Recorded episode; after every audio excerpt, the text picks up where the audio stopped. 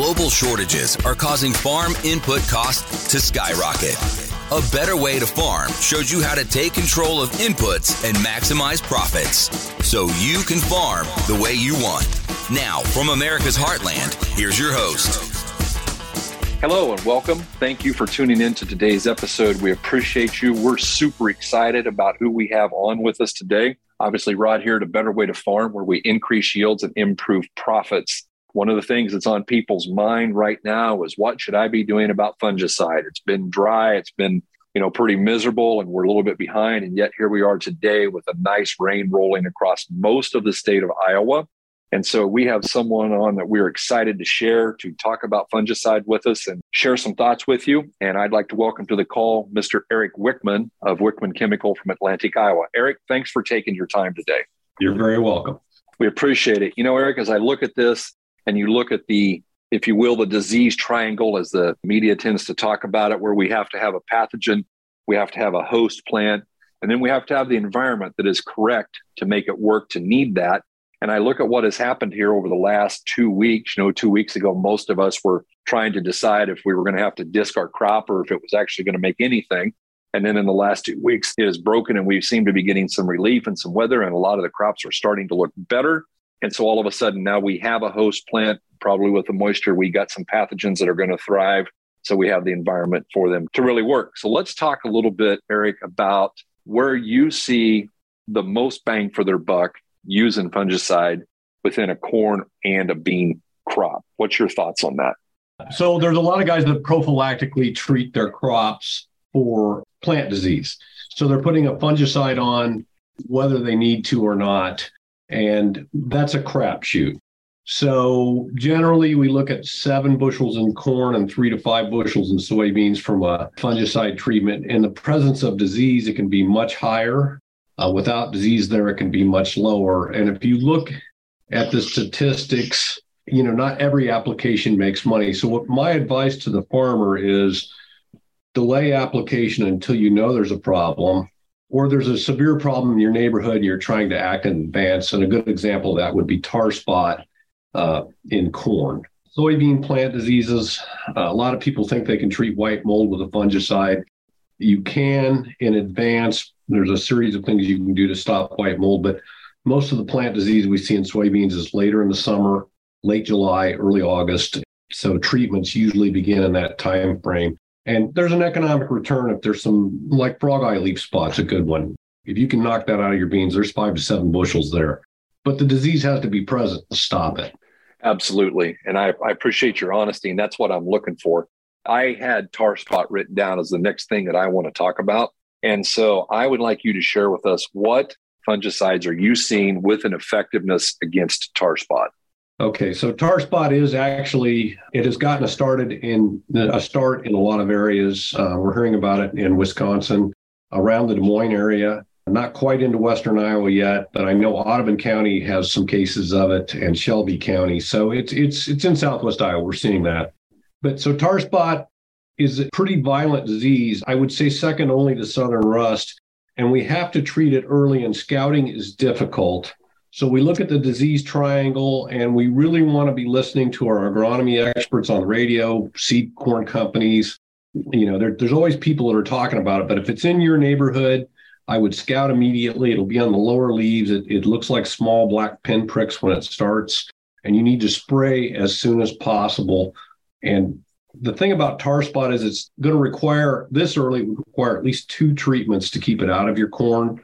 If it's later in the season, like last year, it came in so late, it really didn't do anything to yield. It came in in late August and the corn was already made. So this early, we'd be looking at, at uh, treating it right away if you can diagnose it. And most of the two active ingredient type fungicides, so the original one for that would be like Quilt Xcel, and that's got propiconazole with a strobilurin in there. So most of those are effective on tar spot. We can go on up the ladder. There's some, you know, Lucento, Veltima, Trivapro, three way effective fungicides, and they are better, but only slightly better. And you really need to watch your expense because the lower end fungicides, and I'm talking about Brixen, Fiance, Cover XL, or Quilt Xcel, Aproach Prima, do a pretty good job and cost around that seven to ten dollar zone. When we go into a Trivapro, we're probably $15, $16. Miravis Neo, Veltima, Revytek, those products are in the mid 20s. So we've got to make sure we have enough disease to get return on investment. And I'm not going to say that Veltima is not better or Revytek is not better than Quilt Xcel. It is, but you know, if you don't need to spend $25 and you think a, the eight to $10 treatment will work, by all means, use the lower cost treatment. Absolutely. Well, I mean, obviously you're vested in all of these because you market all of the different ones you've mentioned. And mm-hmm. so you're just giving advice as though you were doing it on your farm. And I, I respect that and I appreciate it. You're talking about with the tar spot needing to do a second application. What is the time frame? You know, I'm out in my field, I see a little bit of tar spot on a lower leaf, and immediately I spray. And how long do I wait before I come back with that second spray? Well, there again, environmental conditions will make a difference. But with most plant disease, if we have humidity and heavy dew, so if there's a dew or a fog in the morning and the corn stays wet for a good part of the day, you're probably going to need to spray within two weeks. 15 days is kind of the standard on tar spot and southern rust as far as that goes. So most of these fungicides, even with a preventative in the tank, they might talk about 21 days, but typically these hotter diseases, you're not going to get 21 days. You're going to get 15 days. But if you'd spray your corn on July 15th, that means you'd respray around August 1st. I would doubt that you would need to spray after August 15th a third trip would be almost unheard of because the corn at that point is fully dented and pretty well developed. We're not going to gain any yield at that point.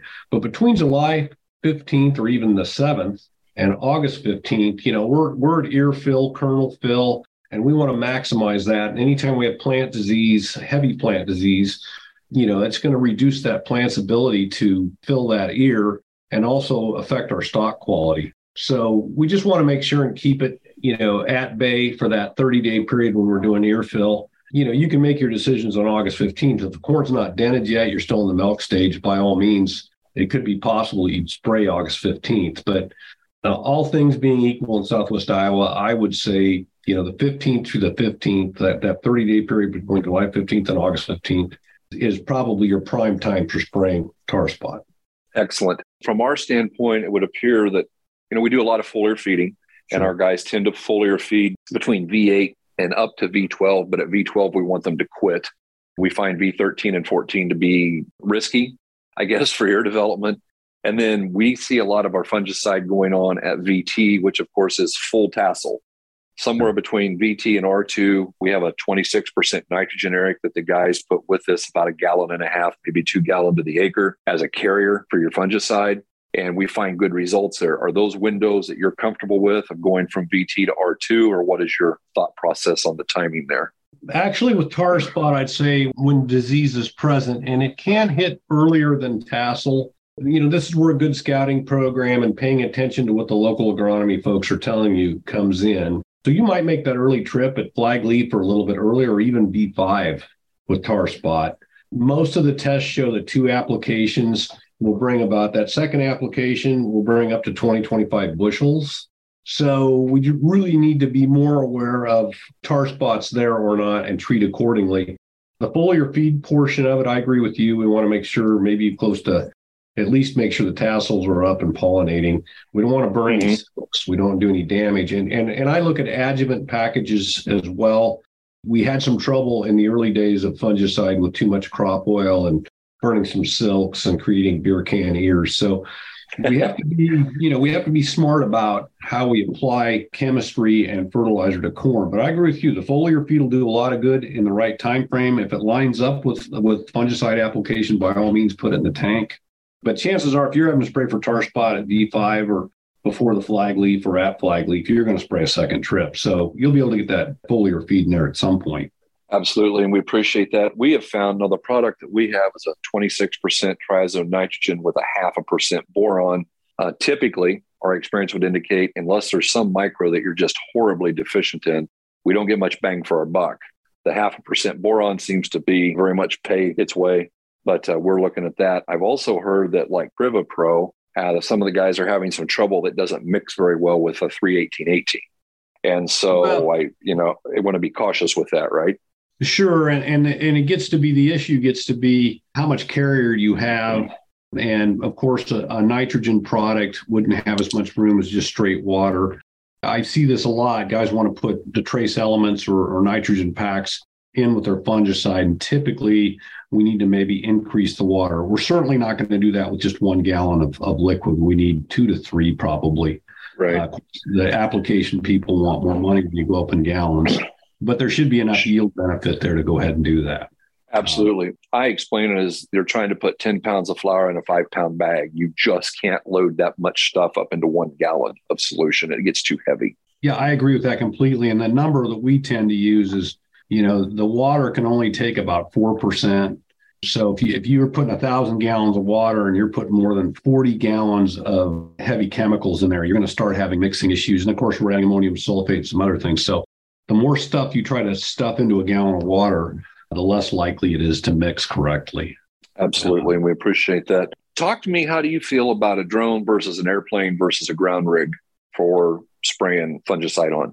Okay. Well, you know, truthfully, if I was going to do the what's good, better, best, you know, the best way to apply fungicide is with a ground rig, even though you're running a little bit of crop down. Volume and coverage are super important. And I know in my neighborhood, we're, we're more rolling hills and less likely to use a ground rig. But my customers up around, say, Ankeny or Ames, they are all applying fungicide with ground rigs and doing a better job than we can do with airplanes or helicopters. It's just more water. The more you cover the plant, top to bottom, the better job that fungicide is going to do. So if we drop down the scale and say, well, what's better, a helicopter or a drone or an airplane? You know, there's always the argument between the helicopters and the airplane as to which one does a better job my opinion is which one puts on the most water. So if you're putting three gallons an acre on with a drone, it's every bit as good as the helicopter or the airplane. What I've seen is guys try to cut that application rate to one gallon an acre, and it's just too thin. And we've seen drones work. We actually used them on some fields a couple years ago, and and they're great. The problem's been we just can't get enough acres covered quickly enough with drones. And that technology is getting better. It's it's I'm not going to say it'll never happen. And just right now, there's a few guys claiming they can get the acres covered, but uh, there again, I want you to use two or three gallons of water and, and weight and drones don't mix. They want to run those lighter rates and try to get their coverage done, which might be okay with an insecticide, but not fungicide. So my main point is the amount of water you use in atomization really does make a difference. It's huge. Okay, dokie. I agree. We have a lot of guys actually on the team using drones and they're all spraying, you know, two to three gallon. It's a little slower mm-hmm. but they're worried about getting a quality job. I do like the drone because of its preciseness on the edges and the corners. You know, they don't come in high and hot and pull up early. And so I'm really, I, I'm very happy with that. But we've also found, which is one of the reasons that I am very choosy when I go in, we have a really good surfactant.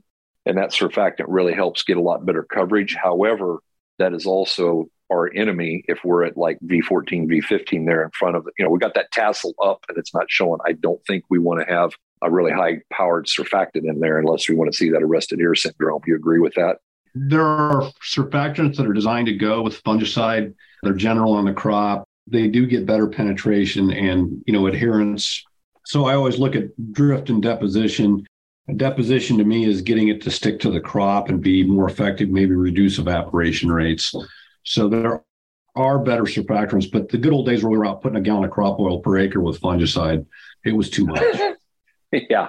And we learned that the hard way. Yeah. Yeah. Eric, talk to me. For us, the prime time for a foliar feed on soybeans is R3. In other words, when we have that 3 16 inch pod anywhere in the top four nodes, that's when we're going to be really looking at going at that. How does that line up putting a fungicide on on the bean plants? What's your recommendation there? Well, well, I would say most of the time that's the perfect time frame. And then it depends on what you want to put in there. But I like the foliar feed with fungicide around. And, and I tell my guys end of July, beginning of August, generally we're setting pods at that point, get it done. But the question's been in the past, should I put an insecticide in there? And I always say, you know, look, if, if you don't have an insect problem, let's not be using insecticide. I err on the side of caution. Uh, we can do some things, deleterious things, by pulling, putting insecticide on when we don't need to. We kill our predator beetles. We can open the door for mites and aphids if we have some dry weather. So the foliar feed with fungicide pod set basically is a great idea. And I know, you know, I've tried it myself and there is a yield benefit to doing that when you hit that window. I'm good with putting fungicide with a foliar feed.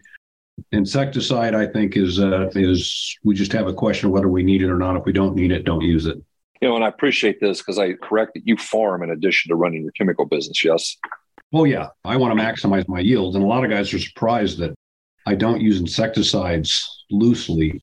And the reason being is I've seen what happens when we over apply insecticide and and you know we kill our predators and then pretty soon we have an aphid or a mite problem that costs us another trip with insecticide and probably some yield. So I fungicide on beans. There is so much frog eye leaf spot anymore. I, I just feel like we can almost always get a bang for our buck with fungicide. Uh, you know, the soybeans need that nutrient when they're set in pods, and there's there's been some real good benefit to foliar feed. I don't disagree with that at all. So just the insecticide, just kind of as needed. And and there's guys that do. There's grasshopper problems. We've got stink bugs. We've had uh, army worms down south in Kansas. We actually are seeing sorghum fields wiped out by by uh, I think it's chinch bugs down in Kansas right now that are pinch bugs that are uh, wiping out the sorghum fields. And if they don't treat it, the fields are literally gone. Wow. So there's a time when you need to, you know, we need the insecticide, but that fungicide with foliar feed, yeah, excellent. So, okay. Well, Eric, I know you're a busy man and I appreciate you taking your time. Any closing comments? You know, there's a guy sitting out there and he's just on the fence. You know, it was, has been dry. I've got some rain. My corn's looking better. Should I or should I not? What do you say to that guy? Well, rain drives a couple things. Number one, these fungus disease, the diseases that we have that are on corn and soybeans generally are from splash. So it's on the ground. We get a driving rain, it splashes it onto the plant. And so with rain, and you know, if you've got a healthy crop and you're above your federal crop numbers, I think it's just more and more likely that you're going to spray for plant disease. You know, if you're not sure scout, but if you look like you're going to have a decent yield and you've had enough rain to get that leaf splash off the ground and those plants are probably already infected, then we need to be scouting and decide making those fungicide decisions. And, and those decisions don't end till August 15th. So you may have a clean field today and three weeks from now have a big disease problem. So let's keep scouting, apply fungicide as necessary, and uh, you know just keep our heads. You know, don't stick your head in the sand. Make some smart decisions. If you've got a good crop, it's certainly worth watching and certainly worth you know applying some fungicide and some foliar feed and doing the things oh. that benefit you. Yeah, absolutely. And I think the key is just we got to get out and walk in the fields. You know, it's it's that's paramount. And that scouting the field doesn't mean driving by at 60 miles an hour but actually getting out and walking across those fields to see what we've got and what's out in there is probably the best friend that a farmer has. So, well, Eric, I appreciate it. I'll wrap this thing up. Thank you so much for coming on and giving us your time. And if they want to reach you, uh, you have a website they can go to? Just uh, wickmanchemical.com or just type Wickman Chemical into your search engine. It comes up right away. And then you can always call us. There's phone numbers and uh, emails on there. You can call us from there. So love to love to talk to people. We don't always sell chemicals, but people call every day with questions. We're happy to answer them. And I appreciate that. That's one of the things that uh, we have a mutual friend, Preston, who referred you to me, and I'm he thinks very highly of you. And I appreciate the fact your willingness just to help the American farmer. Ladies and gentlemen, we appreciate you tuning in, listening to this episode. We hope that you find value in it. Eric, I thank you again for this. To all of our listeners, we appreciate you guys letting us have a little bitty part of your life. And we really do hope you're having a better day. You're listening on the Verbal Crowd Network. Find more great shows at verbalcrowd.com.